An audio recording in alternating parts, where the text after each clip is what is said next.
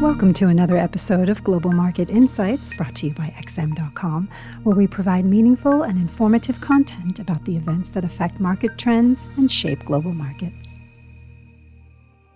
It's Tuesday, the 25th of April, 2023, and you're listening to the Daily Market Comment podcast by Raffi Boyadjian.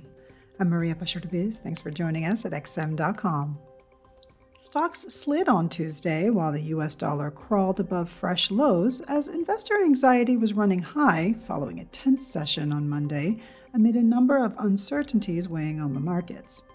Investors remain none the wiser about the likelihood of a U.S. recession, even as the most recent PMI indicators pointed to ongoing resilience. The renewed jitters about a possible downturn in America and elsewhere came about after First Republic Bank posted a bigger than expected outflow of deposits, spooking the markets.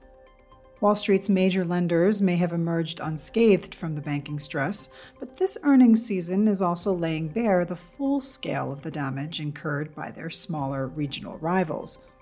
Whilst that doesn't mean that other banks are about to collapse, investors are being reminded that the spillover effect is probably not over and that credit conditions may continue to tighten for months to come. With the week getting off to such a slow start, traders are starting to feel the heat from all the existing uncertainties that are no closer to being resolved. Aside from the banking troubles in the US, concerns about sticky inflation and what that means for the monetary policy outlook have also been on investors' minds, not to mention doubts about the strength of China's recovery. If that wasn't enough, the U.S. debt ceiling is back in the headlines as the White House and the Republican controlled House of Representatives are in a predictable standoff over raising the borrowing limit. House Speaker Kevin McCarthy is pushing for a vote this week on a bill that would slash spending by $4.5 trillion, but increase the debt ceiling by just $1.5 trillion.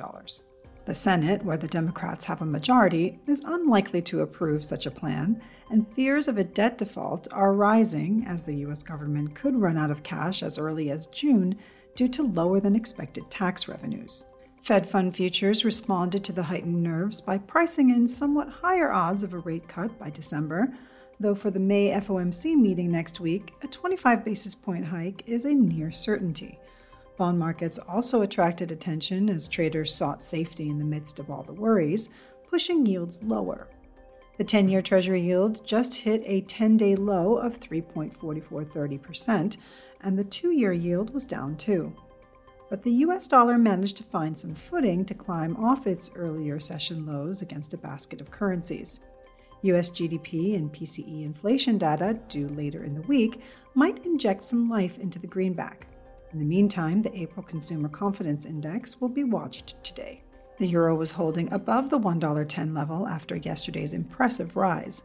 However, it may struggle to advance much further before the ECB meeting on May 4th, as there are some mixed messages again coming from policymakers.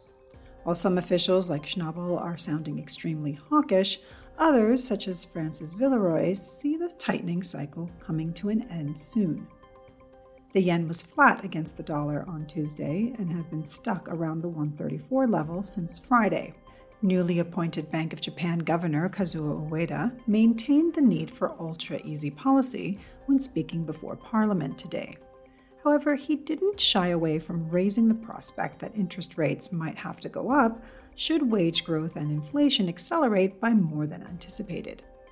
Unlike his predecessor, Ueda doesn't seem to be afraid to discuss monetary tightening, and this is helping the yen to recoup some losses against the euro and pound today after hitting fresh lows.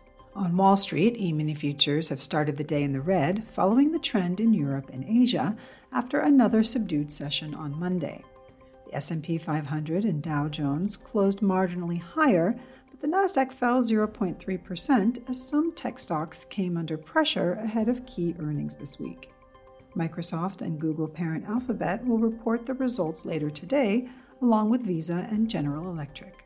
Although the majority of companies that have reported so far have exceeded their earnings estimates, many stocks, particularly tech ones, have already rallied significantly this year, so a lot is riding on not just the size of the beat, but also how positive or negative the guidance about the rest of the year will be. Thanks for listening. This was today's Daily Market Comment here at XM.com. Thank you for listening to another episode of Global Market Insights brought to you by XM.com. For more in depth technical and fundamental analysis, be sure to visit www.xm.com forward slash research.